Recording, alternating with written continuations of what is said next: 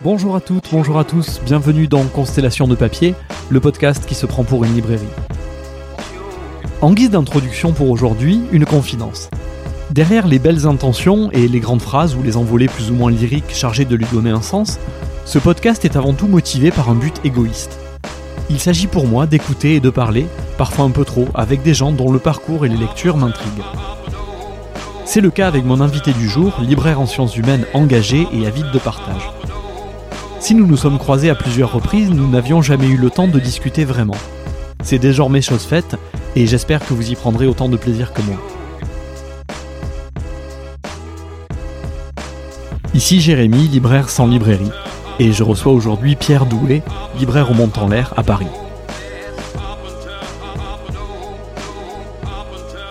Bonjour Pierre. Salut Jérémy. Eh bien, bienvenue, merci beaucoup d'avoir accepté mon invitation. Euh, bah écoute, je vais, ça va être à mon tour de te remercier. Euh, j'ai eu l'occasion d'écouter le premier, euh, le premier volet. ça, je me retrouve vraiment dans, dans ta démarche, dans, dans ton approche de, de la librairie et, et, des métiers du livre au sens large. Donc ça me c'est un vrai plaisir de causer avec toi aujourd'hui. Merci. Écoute, tu le, on a eu un tout petit peu l'occasion de l'évoquer ensemble, mais je dois aussi un petit peu l'idée de de cette série d'entretiens un projet que tu avais eu dont on va parler dans quelques minutes, euh, un projet que tu avais mené à côté de la librairie, donc euh, on en parlera, mais du coup voilà, encore moi aussi merci de, de, tout ça, on va, on va creuser, euh, on va creuser ces dimensions de lecture et de, et de, et de d'intérêt commun. Je suis content parce que tu es le premier libraire en activité que je reçois. Je vais donc te laisser ouvrir les cartons si tu veux bien le faire. Allez, c'est parti. Bah, comme ce matin, comme demain matin, on y va. Et donc on y va avec euh, avec le, tous les livres. On va essayer d'en aborder euh, quelques-uns. La somme de bouquins euh, que tu m'as proposé. Et avant d'attaquer le premier, je te propose donc, ce qui est un petit peu le rituel du début de, de, ces entretiens, je te propose la citation que nous a proposée notre intervenante précédente. notre intervenante précédente, c'était Christiane Geoffroy, qui est une, une artiste euh, et qui était également une cliente euh, à l'époque où j'étais euh, où j'étais libraire à qui j'avais sympathisé. Elle a écrit un livre autour de son travail et du changement climatique et elle nous a proposé de que nous commencions l'entretien avec cette phrase qui est dans son livre. je te la cite. Albert Einstein est au Japon pour un cycle de conférences. Un coursier lui livre un télégramme dans sa chambre d'hôtel. Comme il n'a pas de monnaie et pour ne pas laisser l'homme repartir les mains vides, il rédige le secret du bonheur sur un papier frappé du logo de l'Imperial Hotel Tokyo. Je cite Là où il y a une volonté, il y a un chemin. Et avant de te laisser rebondir là-dessus, je tiens à préciser que personnellement, je pensais que c'était une citation de Mao. Et d'après Internet, ça pourrait également être une citation de Lénine. Et je te laisse euh, rebondir là-dessus. Ah ouais, là, c'est ample comme, euh, perspective. Ça donne le tournis même presque. Bah écoute, euh, non, non, franchement, là, je, je trouve que c'est, c'est très beau. Euh, c'est, ça mériterait une dissertation d'une heure et demie derrière. On va un peu aiguiller ça, euh, euh volonté, chemin, etc. On va faire deux, trois, deux, trois mots avant de, de parler des livres. Euh, sur, c'est aussi pour ça que je voulais te recevoir maintenant sur le mouvement le mouvement contre la réforme des retraites en cours, la mobilisation des libraires et cet épisode qui sera donc diffusé la veille de la journée du 7 mars, qu'on espère euh, fructueuse avec énormément de monde et de libraires et au-delà des métiers du livre euh, dans la rue. Tu es un petit peu, tu es largement partie prenante de cette euh, mobilisation pour son versant parisien. Est-ce que tu veux bien nous expliquer en deux trois mots quelles actions vous menez, puis parler peut-être un petit peu du collectif Carton Plein que tu as initié et où nous sommes nous nous sommes rencontrés et qui est un peu à la manœuvre dans cette mobilisation? Bah ouais, écoute, euh, c'est c'est plein d'énergie qui se qui s'agrège. Euh, donc ouais, on a on avait fait un petit bout de chemin euh, à carton plein, toi et moi. C'est c'est un collectif qui a qui a eu un un mérite en fait, c'est de de sortir les libraires de l'isolement. C'est-à-dire, on est dans des métiers où on est un peu tous chacun dans notre coin, dans des structures plus ou moins grandes, des structures où ça se passe plus ou moins bien. Et euh, il nous avait semblé important, bah, c'était déjà pendant un précédent mouvement social, c'était 2019, euh, avec l'aide d'étudiants métiers du livre de Saint-Cloud, d'ouvrir un espace de discussion. Et euh, bah, écoute, ça avait créé un appel d'air, c'est-à-dire je pense que ça, ça venait répondre à un, manque, enfin criant de d'espace, voilà, de parole, de d'organisation. Et puis de, à terme, on, on, voulait en faire un espace d'autodéfense par rapport à, à ce qui se passe des fois de négativement dans, dans certains lieux. Bon, il se trouve que bah, le chemin faisant, ça c'est devenu, euh, il y a eu vraiment des, des, liens affinitaires très forts qui se sont faits. Et en parallèle, euh, bah, existait euh, et existe toujours un, une section CGT euh, libraire et qui donc en fait ces deux démarches qui étaient un peu chacun dans leur couloir jusqu'à présent sont en train de de se rejoindre et puis de, de, former une nouvelle entité avec des gens même qui étaient dans aucune de ces deux de structures et qui, euh, qui ont envie de faire des trucs.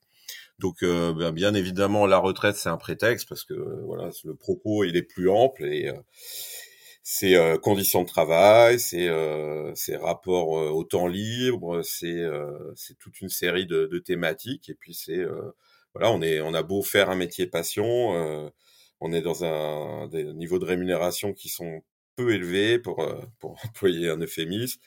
Et puis euh, et puis avec voilà des fois euh, une considération qui notamment pour pour les plus jeunes pour les apprentis qui fait défaut donc voilà c'est toutes ces raisons là qui font que bah, les les libraires sont pas à côté du mouvement retraite. Ils sont partie, partie prenante et on a peut-être auras envie d'en dire un mot aussi enfin me demander sur la, création de, ce book block qui est euh, qui est pas une création originale, qui est un hommage à, une, à une série d'actions qui était menée par euh, par des manifestants italiens il y a, il y a une dizaine d'années et qui avait également euh, fait l'objet d'une d'une reprise par des bibliothécaires en lutte en 2019.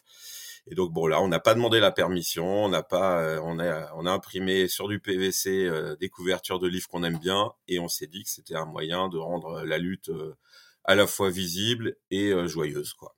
Ouais, et, euh, et du coup, c'est sous ce nom-là que ce, ce, ce collectif, euh, ce collectif peut être aussi retrouvé euh, sur les réseaux sociaux parce que ça passe aussi par là. Si vous voulez Absolument. prendre contact avec eux, avec elles et eux et les, et les soutenir. Ouais, et puis on a une. Donc hier soir, on avait une, une fête au lieu dit, qui était un endroit, qui est un endroit que, que tu connais bien parce que c'est c'est là qu'avait lieu la plupart des des réunions du collectif euh, Carton Plein.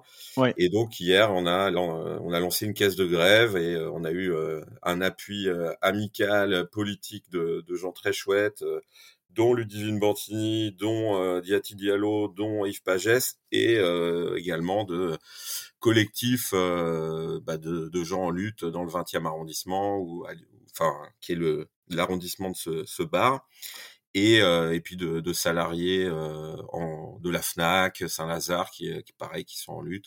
Voilà, donc c'était euh, un moment très joyeux et très très cool quoi.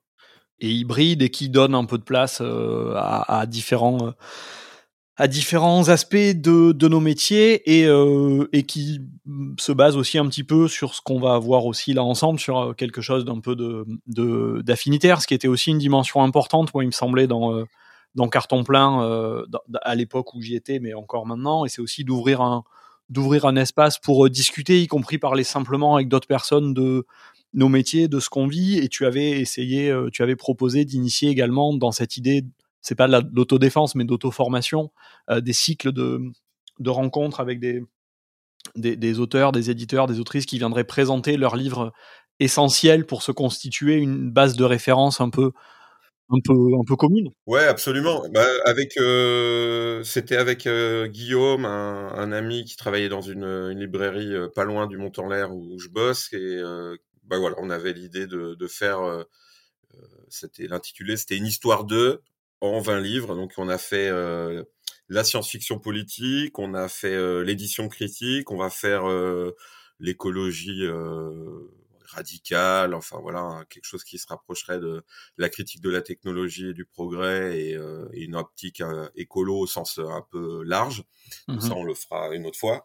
Mais euh, voilà, de, de, thématiser et puis de demander à un auteur ou une autrice de choisir 20 livres dans sa bibliothèque, les 20 livres de référence, hein, qui l'ont construit, qui l'ont nourri, qui l'ont structuré intellectuellement. Voilà, ben j'aurais pas dit mieux. D'ailleurs, c'est ce que je dis en reprenant sûrement indirectement tes mots. Et du coup, ben c'est à toi de, euh, d'une certaine façon, de, de, passer sur le grill. Et, euh, et si je prends ta liste donc euh, des lectures qui, qui t'ont construit toi avant la deuxième partie où nous parlerons des rencontres principalement que tu as pu mener professionnellement, j'imagine que celles et ceux qui nous écoutent depuis le début ne seront pas forcément euh, étonné de voir euh, tout en haut de cette liste, et peut-être pas seulement pour des raisons alphabétiques, euh, deux titres de Pierre Bourdieu. tu m'as indiqué intervention et contre-feu, que je veux bien que tu nous présentes pour commencer. Ouais, avec plaisir. Ben, juste pour faire le lien entre les, parce que voilà, les deux parties, c'est-à-dire le, côté production intellectuelle et puis les rencontres humaines. Moi, pour moi, c'est totalement indissociable. Ça veut dire que moi, je crois que les idées, les livres et et les rencontres humaines elles sont euh, elles sont corrélées enfin elles s'articulent. Et c'est pour ça que j'ai eu envie de faire le métier de libraire. Donc euh, voilà c'est ça c'est vraiment un truc euh, juste essentiel. Bah Bourdieu écoute intervention et contre-feu. Bon j'ai choisi deux livres bah des on dit souvent que Bourdieu était a mis du temps à s'engager politiquement que notamment il avait été absent de mai 68 où il l'avait regardé un peu de loin bon, il y a quand même eu tout, toute une série de, prises de position, notamment euh, sur la question algérienne, où il a fait des, terrains, euh, voilà, qui font relativiser un peu euh, ce propos. Toujours, toujours est-il que moi, en fait, euh, ma, ma politisation et mon envie de lecture, c'est, ça a été la découverte de, de titres de presse alternatifs ou euh, voilà comme le monde diplomatique comme Plan B. Et donc assez naturellement bah après euh, voilà je suis tombé sur euh, la petite collection Raison d'agir mmh où il y avait le livre sur la télévision où, il y avait le livre Contre-feu qui était décliné en deux, deux tomes ouais. et qui recoupait qui regroupait des interventions politiques. Donc en gros on est au on est à la fin des années 90 euh, début 2000 et euh, bah, voilà on a ce qu'on appelle la mondialisation heureuse. Euh, et un certain nombre d'intellectuels pas si nombreux décident autour dans le sillage de Pierre Bourdieu et dans le sillage du mouvement contre la, réforme des retraites déjà et de la Sécu de Juppé en 95 tout ce tout ce mois de décembre euh, avec des blocages, avec voilà, ça peut donner des idées pour aujourd'hui. Euh, bah, il y, a, y, a, un certain nombre de prises de parole, prises de position de, de Bourdieu et euh, notamment bah, une critique de du, euh, du marché, du néolibéralisme. On parlait pas trop de capitalisme dans ces essais, dans ces écrits-là, mais euh, voilà, il, il, prend position à travers une série de, de tribunes, de, de contributions soit à titre personnel, soit de manière euh, collective, parce qu'il n'était pas, euh, il, se, se percevait pas de la même façon que euh, Foucault, Sartre, comme intellectuel total. Je pense qu'il était vraiment plutôt sur des prises de position sur des thèmes vraiment précis. Et moi, ça, ça m'a nourri. Ça veut dire que j'y ai, trouvé plein de, plein d'éléments critiques, plein d'outils de compréhension du monde social euh, et ça a été, euh, je pense, un point de départ. Donc maintenant, je suis moins bourdieusien qu'il y a 15 ans. Mmh euh, je pense que je l'ai, je, je suis devenu plus libertaire, moins, moins étatiste, mais euh, voilà, il n'empêche que ça a été un, un point de départ euh, dans la construction théorique qui est la mienne, et que bah, les deux, deux textes là que, que je t'ai mis sur la liste, bah, ils avaient un, le côté format un peu court, un peu resserré, et puis bah, quand même cohérence d'ensemble, euh, je l'ai trouvé euh, vraiment ça m'a servi de boîte à outils euh, pour et puis de, ça a ouvert mon appétit pour pour aller lire d'autres choses sur sur tous ces thèmes de l'état social, de la main gauche de l'État et puis de, de de la casse du service public quoi. Oui, et ça a été une une une entrée une entrée vers une vers une galaxie et un univers. C'est sûr que quand on regarde euh, d'autres d'autres livres, euh, on peut voir Serge Alimi, Noam Chomsky, etc. C'est c'est une c'est une c'est une galaxie euh, dans la, à laquelle tu es tu, tu, as fait connaissance, on va dire, à travers tout d'abord tout d'abord Bourdieu. Et donc là, c'est effectivement, on est fin des années 90, début début 2000, et donc c'est la raison d'agir. C'est une maison d'édition, tu me dis si je me trompe, hein, qui a été initiée, fondée par Pierre Bourdieu lui-même à cette à cette période-là. Absolument. et, euh, et dans laquelle, pour faire le lien avec un, autre auteur euh, qui t'est cher, auteur et éditeur, mais on va surtout peut-être parler de l'auteur, il a également édité euh, un livre euh, d'Éric Azan. Ouais. Qui s'appelle. un peu plus tard parce que c'est en c'est en 2006, mais voilà, moi ça a été un. Enfin, il est, il fait partie des des figures enfin essentielles dans, dans mon parcours de lecteur en tant que qu'écrivain, historien et éditeur. Mmh et euh, donc, euh, voilà, c'est le fait qu'il ait été édité à raison, à raison d'agir. C'était une époque où, j'en achetais abondamment. Ça m'a donné, euh, ça m'a fait connaître le personnage, ça m'a fait connaître sa pensée, puis ça m'a donné envie d'aller lire bah, des ouvrages de, de sa maison d'édition La Fabrique, qui existait déjà. on était dans la période où il y avait les, les textes du Comité Invisible que je t'ai pas mis dans la liste, mais voilà, qui qui commençait, enfin le premier l'insurrection qui vient commence à, enfin sort en 2007. Euh, voilà, c'est cette période-là. C'est une période aussi où il y a l'affaire Tarnac. Donc, du coup, moi, ça m'a un peu donné envie d'aller regarder ce qui est ce catalogue et puis de lire les les très beaux livres d'Azan, notamment celui sur la Révolution française que voilà que je trouve euh, exceptionnel euh, parce qu'il décentre euh, l'histoire. Souvent, on a on a une image de la Révolution française comme bah des des figures un peu de style type prise de la Bastille, type euh, la on guillotine euh, Marie-Antoinette et, euh, et, le roi. Et en fait, lui, il en fait une histoire très très incarnée, des, très très pas que parisienne en fait. C'est-à-dire les assemblées, les prises de parole des paysans. Enfin, tout ça, c'est vraiment. il a fait un travail et enfin de recherche incroyable et, et puis voilà réhabilité aussi enfin souvent on a notamment alors moi j'étais trop jeune mais au moment du bicentenaire de la Révolution française, on avait tendance à, à dire que ça, elle n'était pas, cette révolution n'était pas nécessaire euh, et que toute révolution finissait dans un bain de sang. Et ben, en fait, euh, cette histoire-là, notamment les, les passages un peu plus compliqués à analyser, euh, qui tel, enfin, la terreur, voilà. Et moi, j'ai trouvé que Azan, il en parlait d'une manière extrêmement brillante et, et documentée et ça m'a nourri et ça m'a donné envie de lire plein de choses, notamment après sur, sur tout ce que la fabrique a fait autour de l'histoire des révolutions du, au 19e siècle. Quoi. C'est-à-dire, de, en gros, de tirer un fil qui irait de 1789 jusqu'à la Commune de Paris. Oui, et, là, du coup, c'est le, c'est le hasard c'est au croisement entre le Hazan auteur, euh, dans, entre guillemets, dans sa propre maison d'édition, et le Eric Hazan éditeur, donc la maison d'édition euh, La Fabrique, qui a euh, une partie de son catalogue importante consacrée à tous ces mouvements révolutionnaires. et, l'un, l'un t'amène vers l'autre. Mais, mais du coup, tu, tu découvres d'abord euh, Eric Azan via LQR et après ça t'amène euh, ça t'amène à la fabrique, c'est ça? Ouais, absolument. Et puis euh, alors je sais plus exactement euh, les dates, mais je sais aussi que bah alors c'est pas sorti à la fabrique, mais c'est ces livres sur Paris, l'invention de Paris, c'est voilà, ça a été aussi une claque.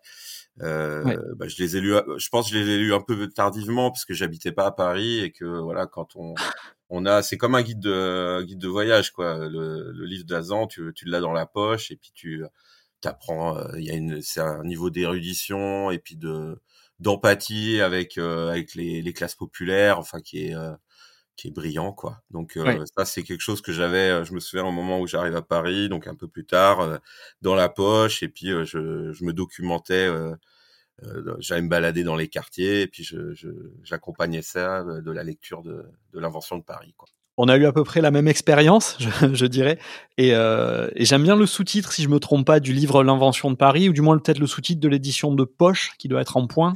Il n'y a pas de, il n'y a pas de pas perdu. Il, il n'y a pas de pas perdu, ouais, ouais. exactement. Et je, je trouve ça euh, très beau et ça correspond, je trouve aussi assez à cette espèce de d'appétit, de de, de, de, de, gourmandise presque de Hazan quand il parle de, de, Paris, dans des, quelles que soient les formes, hein, même les petites chroniques dans son, un de ses, euh, un de ses derniers livres où c'est un peu plus des fragments sur des, des petits lieux, euh, mais, mais, qui sont toujours, euh, toujours justes, toujours touchants et avec cette dimension à la fois populaire et à la fois politique.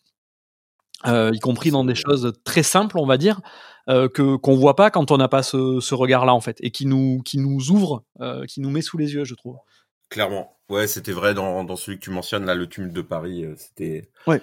Et puis c'est un hommage à moi des quartiers que je que j'adore en fait, hein, Belleville, Ménilmontant, où, où j'habite, où je passe 90% de mon temps. Euh, voilà, c'est c'est vraiment un amoureux de ces quartiers-là et, et il les retranscrit d'une manière géniale. Ouais. Et donc tant que tant qu'on y est, écoute, on va continuer, on va continuer avec les grandes figures un petit peu incontournables de l'édition et spécialement de l'édition critique. Euh, tu as également mis dans la liste euh, François Maspero et son titre. J'imagine que euh, il fallait faire un choix. son titre assez autobiographique, Les abeilles et la guêpe. François Maspero, dont on reparlera à la fin de, à la toute fin de l'émission mais est-ce que tu peux également nous le présenter et l'inclure un petit peu dans le, lien avec, avec l'édition actuelle peut-être? Bah ouais, ouais, écoute, euh, bah, bon, c'est, c'est très banal hein, quand on est libraire, enfin dans une librairie politique de, de mentionner Maspero, mais voilà, c'est ça, ça aurait été un manquement de ne pas le mettre dans la liste. Et puis après, voilà, c'est toujours de, de déterminer. Euh, moi, il m'a semblé que les abeilles et la guêpe que je que je cite, euh, enfin que j'ai j'ai inclus euh, dans la sélection, c'était ouais celui qui parlait de de son parcours, qui parlait de de son rapport à, à la résistance. voilà, son frère son frère a été tué. Enfin, toute une partie de sa famille a été déportée. Il a il a connu bah, ce que c'est euh, ce que c'est résister euh, pendant la Seconde Guerre mondiale et et en fait il a il a fait ça euh, toute sa vie quoi c'est-à-dire il a il a, été de tous les combats, notamment la, toute la période sur la guerre d'Algérie, sur mmh, mmh. les combats des coloniaux. il a toujours appuyé, il a, il a, il a publié des textes de Fanon au moment où c'était interdit. Enfin, il a eu des, des, des emmerdes avec le, le gouvernement, il a eu des emmerdes avec l'extrême droite. Et voilà, c'est quelqu'un qui, qui était, euh, qui est mort il y a pas longtemps, qui est mort en 2015 et qui, euh, qui a marqué euh, euh l'édition politique, notamment par la fameuse petite collection Maspero qui, est, qui regroupe 250 titres et qui, qui constitue, enfin bon voilà, il y a un certain nombre de titres qui sont marqué d'une époque, des années 60, mais sinon qui constitue une, une sorte de bibliothèque idéale euh, parce que c'est très très large au niveau du spectre, c'est-à-dire ça va de euh, des, mouvements tiers-mondistes à euh, il y a même des il y a même des textes de Mao, il y a il y a des textes de Trotsky, il y a y a des textes libertaires, il y a y a de la poésie arabe, il y a enfin voilà, c'est pluriel, il y a beaucoup de choses sur l'Afrique aussi quoi qu'il euh, euh, met en avant euh, dans nombreux titres. Et donc, voilà, ça, ça me paraît son parcours, la cohérence de, son, de son cheminement. Il, a, il avait vraiment, il a fait école pour, pour un nombre important d'éditeurs et de libraires, je pense. Oui, oui, oui, c'est une, c'est une, c'est une grande figure. Donc, il a été effectivement éditeur et et il a aussi, euh, il a aussi ouvert une, voire même peut-être plusieurs pendant un temps, si je dis pas de bêtises, euh, euh librairies. Et avec cette, euh, cette volonté, à la fois, j'ai eu une réflexion sur le catalogue intéressante, comme tu dis, avec des textes assez larges d'esprit. Alors toujours, toujours évidemment dans la critique sociale, toujours politique, etc. Mais sans, sans restriction ni de type de pensée, ni de parti, ni de courant. vraiment une idée d'être à l'affût et, et de, de comment dire, de, de, sentir et de, de publier autour de ce qui se passait, de ce qui lui semblait important euh, dans les luttes, euh, dans les luttes de l'époque.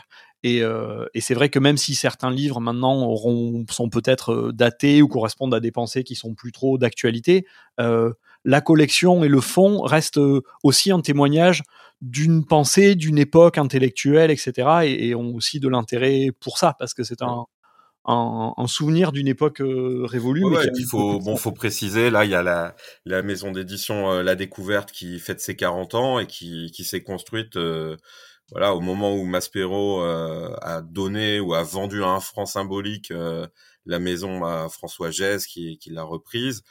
voilà, les, quand on lit Louise Michel ou Fanon à La Découverte, en fait, on lit les choix de Maspero il y a, enfin, dans, dans les années 60, quoi. Oui, oui, oui, il y a, il y a encore. Euh, c'est un catalogue qui, pour partie, continue d'exister à travers, euh, principalement en grande partie à travers les éditions La Découverte, qui en sont euh, un héritier d'une d'une certaine façon.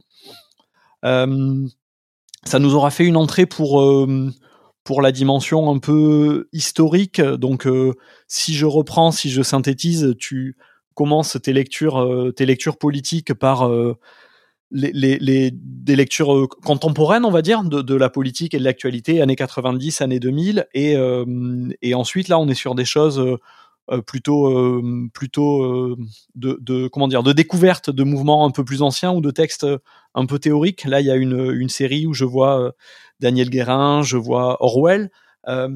Est-ce que tu as eu un espèce de fonctionnement à rebours, c'est-à-dire en découvrant, en t'ouvrant au mouvement contemporain ensuite d'aller chercher euh, dans quelle euh, tradition, on va dire, il s'inscrivait? Ouais, clairement, il y a ça. Euh, moi, l'histoire, j'ai longtemps pas été très fan, et en fait, j'ai eu besoin, une fois que j'ai commencé à avoir une, une pensée politique un peu stabilisée, bah, d'aller creuser sur bah, des expériences, voilà, comme la guerre d'Espagne, comme comme la Révolution russe, comme euh, la Commune de Paris, enfin toutes ces toutes ces expériences euh, très documentées et euh, bah, de le faire par un biais un peu plus littéraire, quoi. C'est-à-dire Orwell quand il écrit Hommage à la Catalogne, il y a il y a un style, il y a puis ça ça raconte ça raconte l'ennui, ça raconte l'ennui quand on attend sur un sur un champ un terrain un champ de bataille et qu'il se passe pas grand chose que euh, il y a des il y a des passages très beaux sur euh, le Barcelone libertaire où voilà où il y a plus de il y a plus de, de patrons, il y a, il y a que des camarades euh, dans, la, dans les cafés, on on laisse pas de pourboire, on, enfin voilà parce que c'est c'est c'est quelque chose qui dénote une relation euh, de domination, enfin en tout, cas quelque chose de, de l'ordre de la supériorité. Et, voilà, il y a pas, il y a plus de garçons de café.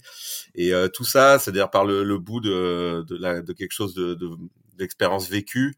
Euh, j'ai, eu beaucoup de plaisir à lire ça et à, et à aller du coup lire d'autres choses comme euh, comme Daniel Guérin, comme bon Daniel Guérin, il y a plus le côté théorisation.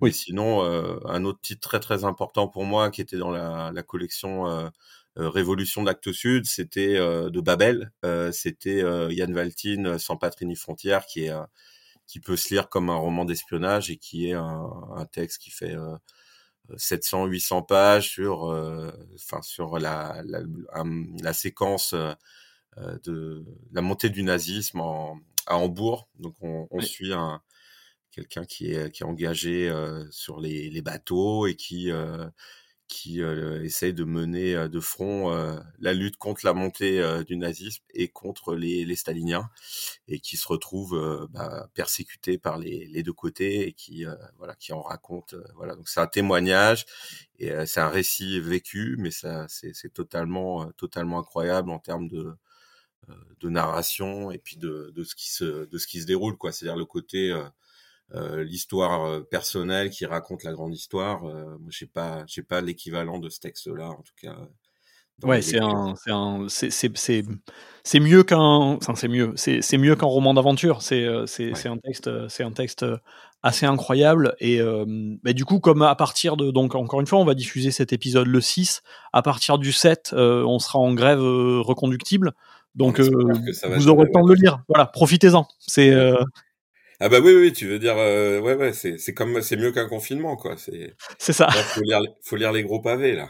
C'est ça, ça permet de lire ces livres dont on se demande quand est-ce que j'aurai le temps de les lire. Et après, une fois qu'on l'a démarré, euh, on lit 100 pages et on, on dévore le reste, hein. C'est... Oui, oui, oui, ça, ça, ambiguïté. Ça, ça, ça déroule. Et euh, un autre, euh, une autre branche, une autre veine peut-être que je te propose de d'explorer ensemble, euh, ce serait ce seraient les livres liés à l'Amérique du Sud, euh, puisque tu en as, indiqué quelques-uns. Peut-être en commençant par, euh, pour faire le lien avec euh, les entretiens de la semaine dernière, faire le lien avec le, mouvement zapatiste. Est-ce que tu peux nous parler, par exemple, du livre de, Jérôme Bachet et puis éventuellement de ce classique du monument de veines ouvertes de l'Amérique latine? Bah ouais, là il y a plein de choses à dire. Euh. bon, euh, en fait, le, le, prisme Amérique latine, il est, il est né de, de voyages, de plusieurs voyages là-bas, et il est, il est plutôt, alors euh, voilà, c'est pas du tout pour pour court-circuiter ta question, mais il est plutôt lié à des lectures autour de la figure du, de, du Che, quoi. Ouais.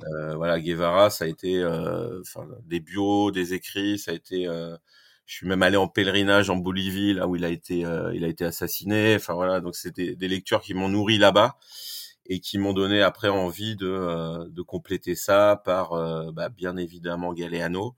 Souvent Galeano, on parle des veines ouvertes de l'Amérique latine. Moi, je l'ai trouvé très bien ce texte mais euh, mais il est journalistique. Il est, il a un côté un peu plus, enfin il a il a vieilli un peu. Enfin je l'ai relu euh, là il y a pas très longtemps. Et moi en fait je préfère euh, comme euh, comme parcours, au, enfin au cœur de l'Amérique latine, je préfère Mémoire du feu quoi, qui est un qui est une, une somme qui initialement c'était trois livres. Ils les ont les éditions Luxe on en fait une très belle édition qui est en trois les trois volumes ils en ont fait un gros pavé. Mmh et, euh, et donc Mémoire du feu, c'est euh, c'est des fragments, c'est il y a de la poésie, il y a il y a pareil un intérêt pour pour les, les traditions, les la, les cultures populaires, pour pour pour le peuple quoi, dans toute sa diversité. Et donc sous forme de petits fragments, de petites scénettes, on a l'impression de prime abord qu'on va être sur des choses un peu anecdotiques qu'on va parler euh, bah, de, de situations euh, bah, dans, dans, une rue avec euh, euh tel tel événement et en fait bah, par le biais des, des personnes du peuple, il raconte toute la toute l'histoire de l'Amérique latine depuis la découverte avec tous les guillemets de Christophe Colomb jusqu'à jusqu'à bah, fin des années 90 quoi. Donc c'est c'est un petit condensé de, de 500 ans de euh, d'Amérique latine, avec euh, bah, des, toutes les, tous les épisodes aussi euh, de, de révolte populaire, toutes les, toutes les luttes contre la, la spoliation des terres. Pour voilà, donc c'est faut peut-être commencer par les veines ouvertes, mais après, faut vraiment euh, prendre le temps de lire Mémoire du feu, quoi, qui est, qui est un bijou au niveau du style et au niveau de, du pro, de la proposition, quoi, qui est, qui est une histoire populaire de l'Amérique du Sud, quoi. Ouais. Ok. Et quelques mots sur les mmh, sur les apatistes? Bah ouais, bah pareil. Euh, on dit souvent euh, que, euh, enfin là c'est le c'est côté très, hein, enfin expérience concrète de d'autres façons de vivre, d'autres façons de, lutter. Bah, Jérôme Bachet, qui est un historien médiéviste, il est installé au Chiapas depuis un paquet d'années et il avait sorti euh, ce premier texte qui est euh, une description euh, bah, de, de tout ce processus révolutionnaire qui a, contrairement à plein d'autres expériences, tient. Euh, voilà, dans un contexte très singulier qui est celui aussi de, de, tension avec l'État mexicain. Voilà, on a un, on a un endroit où il y a, il y a pas de capitalisme il, y a, des il y a des gens qui euh, qui s'instruisent, il y a des gens qui transmettent, il y a des gens qui se nourrissent, il y a des gens qui euh, qui produisent, il y a des gens qui partagent euh, et ça se passe voilà, ça se passe bien, ça se passe même sur la, la, gestion des conflits, il y a plein de choses à apprendre, il y a plein de choses à à en tirer et je trouve que bah, Bachet c'est un de ceux qui qui sait très bien raconter cette histoire là et qui euh, bah, qui donne envie d'y aller, qui donne euh, envie de d'en faire quelque chose ici, euh, et puis ou juste d'en prendre acte, de prendre acte que il y a des alternatives. on n'est pas condamné à, à, vivre dans le tout marchand et, et dans le tout urgent, présent. voilà, on peut on peut être sur d'autres temporalités et sur sur d'autres aspirations collectives, quoi. Oui, oui, avec, avec un, un, un modèle qui n'est pas, euh, qui n'est pas théorique, mais qui fonctionne, euh, qui fonctionne au quotidien et qui, euh, et qui euh, je sais pas, du coup, là, ça me fait penser à, à, ce que tu racontes sur les lignes chez, ce que tu nous disais il y a quelques minutes, les lignes sur Orwell, de son expérience de, de Barcelone, à un moment où il y a eu une autre vie, une autre façon de vivre, une autre organisation sociale qui a été qui a été tentée. Alors du coup, qui a duré bien moins longtemps que que, que, ce qui se passe au Chiapas, mais, euh, mais cette même, ce même appétit pour, euh, pour découvrir et voir des moments où, euh, où on a réussi à fabriquer autre chose. Bah ouais, moi je suis très sensible à ça parce que le, c'est peut-être pour faire le lien avec le début de la discussion, mais euh, là où je me suis un peu éloigné de la socio euh, bourdieusienne, c'est euh, euh, moi j'en ai un peu marre des livres euh, constats, état des lieux, à quel point bah on est dans un univers marchand, on est on est condamné à ouais à se à se vendre sur un marché du travail, qu'on a, enfin en termes de perspective, on est moi j'ai besoin de, de, de, choses un peu euh, qui soient pas juste euh, constat état des lieux mais qui se qui soient plutôt de euh, des propositions pour euh, pour autre chose quoi. Et je, quand ça part de l'expérience vécue et de de réalité toi sans, sans théorisation excessive je trouve c'est encore plus puissant quoi ouais oui, oui, d'une certaine façon, au, moins dans ton parcours, mais euh, je pense que ça fait écho aussi à pas mal de, à pas mal de, d'autres personnes se reconnaîtront là-dedans. Euh, une fois qu'on a qu'on a compris entre guillemets le, le, le schéma général euh, de l'exploitation du, du, système capitaliste, on peut appeler ça comme on veut.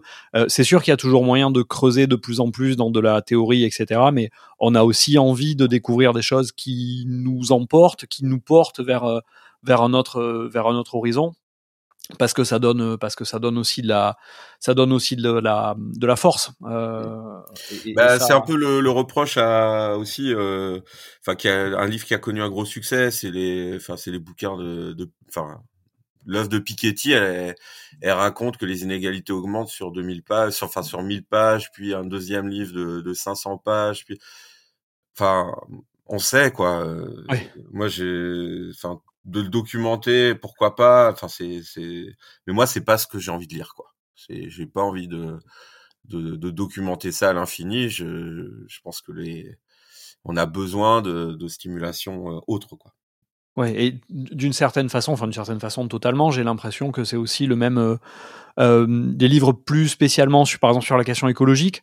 Euh, j'ai l'impression qu'il y a aussi beaucoup de lecteurs. Alors là, je, à, toi de me dire ce que tu en penses de ton point de vue, mais et de, ton point de vue aussi libraire, mais beaucoup de lecteurs qui font aussi cette expérience-là par cet angle-là, de dire en fait, moi personnellement, je me suis documenté.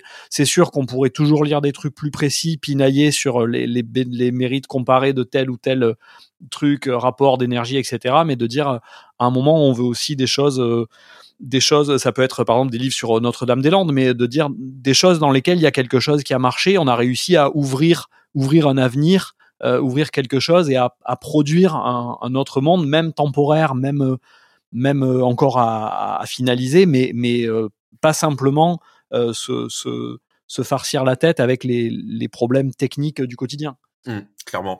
Et euh, petit petit rebond, euh, moi là, c'était un peu, enfin il y avait quelques titres dans la liste, mais on n'aura peut-être pas le temps de trop en parler, mais euh, où on en parlera dans la deuxième partie euh, autour de, certaines des rencontres que, que j'ai eu la chance d'organiser au, au Mont en l'air. Mais euh, tout ce qui s'est passé au Chili euh, entre 70 et 73, pour moi, c'est très très très important quoi. C'est ça veut dire une, une société conflictuel où il y a tout le monde n'est pas d'accord mais où euh, voilà pendant la, les 1000 jours de la présidence d'Allende euh, il s'est passé euh, dans les quartiers dans les usines euh, quelque chose qui était euh, une révolution euh, très enfin très intéressante parce qu'elle alliait bah, cadre démocratique avec bah, nationalisation d'entreprises avec amélioration des conditions de vie de de plein, plein, plein, plein de gens, d'accès à la santé, au, à l'éducation. Et euh, voilà, je pense que c'est c'est ça que j'aime bien dans les la quête historique. Elle, est, elle permet de voilà d'aller chercher euh, euh, des voilà des motifs d'espoir que euh, qu'on peut qu'on peut être sur sur d'autres d'autres aspirations, comme je disais tout à l'heure. Et ça sur le sur le Chili, sur cette expérience là autour de autour du moment Allende, tu as des euh, as des livres à nous euh, des références à nous proposer? Bah écoute euh, il y a des choses, il y a y a les témoignages de Carmen Castillo, il y a euh, notamment Octobre à Santiago a été réédité euh, chez Verdier l'an passé. Euh, il y a y a après il y a des livres un peu plus universitaires un, un, chercheur comme Franck Godichaud, il a, il a écrit de, de, des textes importants euh, là-dessus. Et puis, euh, et puis il y a des films. quoi. Il y a, voilà, moi je, je pense que le, moi le Chili, je l'ai découvert aussi par par des films, par des documentaires, notamment celui de Patricio Guzman, La bataille du Chili. Et mmh voilà, donc j'ai du mal à, à dissocier texte et image sur sur cette cette question-là, mais voilà, je recommande fortement d'aller regarder les, les documentaires de notamment de Patricio Guzman. Ok, et on reparlera, on reparlera effectivement à propos des rencontres. on reparlera la semaine prochaine de, de de un jour d'octobre à, Santiago, si tu veux bien. avant de, avant de terminer cette première partie, une curiosité, on va dire. je, tu m'as envoyé une liste et nous n'avons parlé jusqu'à présent quasiment que d'essais. est-ce qu'il y a d'autres livres? En gros, est-ce qu'il y a, des, romans éventuellement ou des BD qui ont compté dans ton, dans ton parcours, dans ton panthéon personnel, ou est-ce que vraiment tu es quasi exclusivement lecteur de, sciences humaines? Ah, bah, je dois dire que je suis quasi exclusivement lecteur de sciences humaines. Après, euh, voilà, j'aime euh, Martin Eden euh, de Jack London euh, d'une force totale.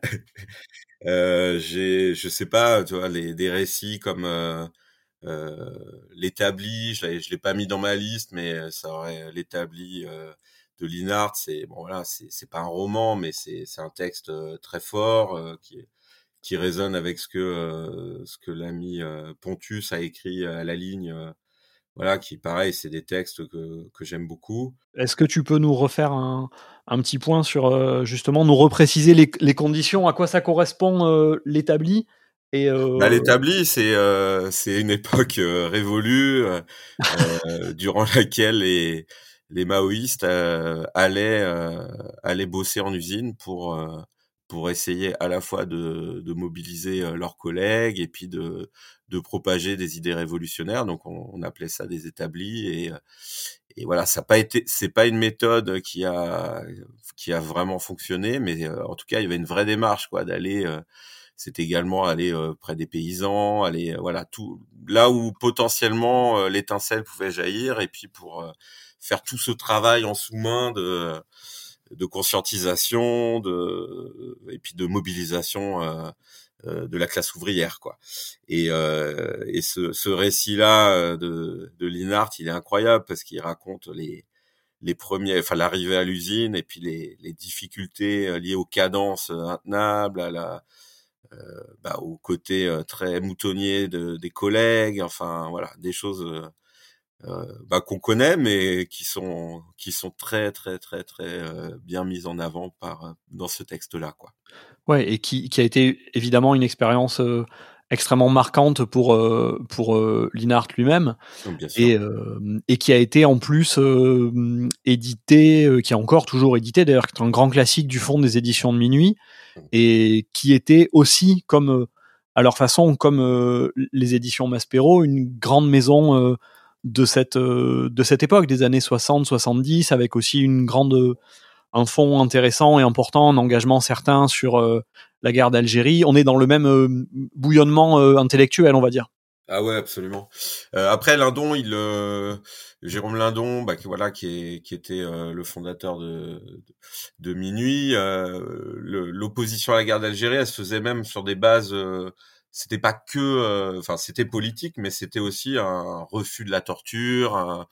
euh, voilà, il y avait quelque chose de l'ordre de, de l'éthique, euh, de, de, la morale, euh, au, bon sens du terme, et puis de l'éthique individuelle et collective, quoi. Et donc oui, ça a été, il a, il a donné toutes ses, il a jeté toutes ses forces pour pour faire savoir ce qui se passait en Algérie, notamment, bah, il y a un livre qui, qui s'appelle La question d'Alec qui, qui, enfin, par le menu, raconte les horreurs et les atrocités commises par l'armée française et, à cette période-là, quoi. Ouais, qui est là aussi, un, là aussi effectivement un, grand texte. Et, et du coup, tu nous parlais aussi de, de Joseph Pontus, que je te propose qu'on termine avec lui parce que c'est aussi un texte original qui mérite qu'on en parle, que beaucoup d'entre nous, d'entre vous connaissent parce qu'il a eu un, un, beau succès euh, extrêmement mérité ces dernières années, mais je pense que c'est toujours bien d'en dire deux trois mots aussi sur la forme parce qu'il est original euh, dans sa dans son style. Ouais, je trouvais que c'était bien là de d'en dire un mot euh, là de manière assez spontanée finalement parce que je l'avais je l'avais pas mis dans la shortlist mais je pense que c'est le texte que j'ai le plus le livre que j'ai le plus offert ces deux dernières années. Je pense que j'en ai j'en ai acheté pas loin de d'une vingtaine d'exemplaires. bah, je, je trouve qu'il y a tout là-dedans, c'est-à-dire la des choses souvent on dit voilà les il y a plus d'ouvriers en France c'est c'est du pipeau et euh, et ce texte-là le montre euh, vraiment euh, toute la toute la singularité bah, d'aller travailler à l'usine le matin, d'aller découper de la bidoche, d'aller de ne pas avoir envie de se lever, de, enfin, et, et, il le fait d'une manière sensible et bah, encore une fois, ce qui ne gâche rien, avec une, un plaisir de, de lecture.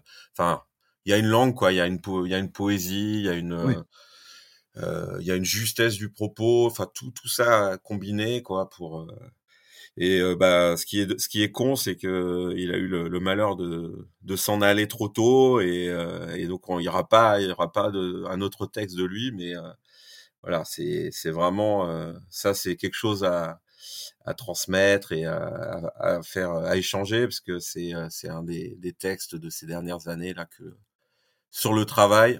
Là, on, était, euh, comme il y avait les mobilisations, on était en train de ressortir un petit peu les, les classiques euh, de la littérature euh, prolétarienne ou de la lecture de la littérature autour des questions de travail de l'usine. Et je pense que c'est vraiment, il, il, raconte, il raconte ça de, manière excellente, quoi.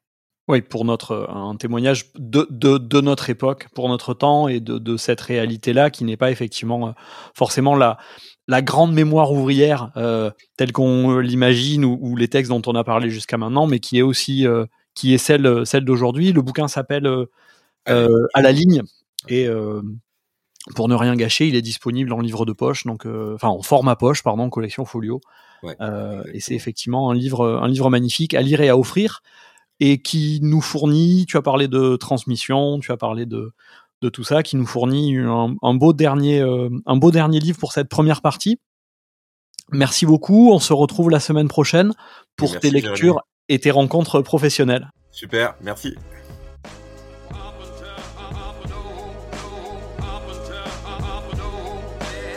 C'était le cinquième épisode de Constellation de papier. Un épisode enregistré à distance entre Marseille et Ménilmontant le 1er mars, puis mixé et monté jusqu'au 6 du même mois. Il y a 50 ans sortait en salle L'An 01, tiré de la BD de GB. Son sous-titre On arrête tout, on réfléchit, et c'est pas triste. Vous voyez où je veux en venir, j'imagine. Vive la grève, courage au book que je vous encourage à suivre, et à bientôt.